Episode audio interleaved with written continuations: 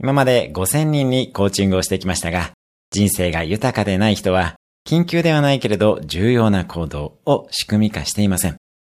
人生が豊かな人は仕事のアポではなく、運動、家族、読書など、緊急ではないけれど重要な行動を先に埋めて、スケジュールをブロックしています。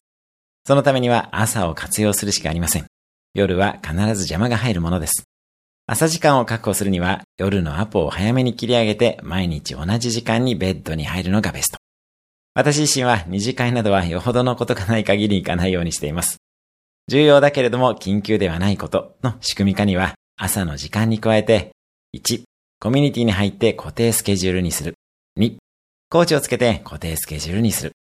さん、テスト、プレゼン、大会など、晴れの舞台を設定してヘルシーに自分を追い込むのがポイントです。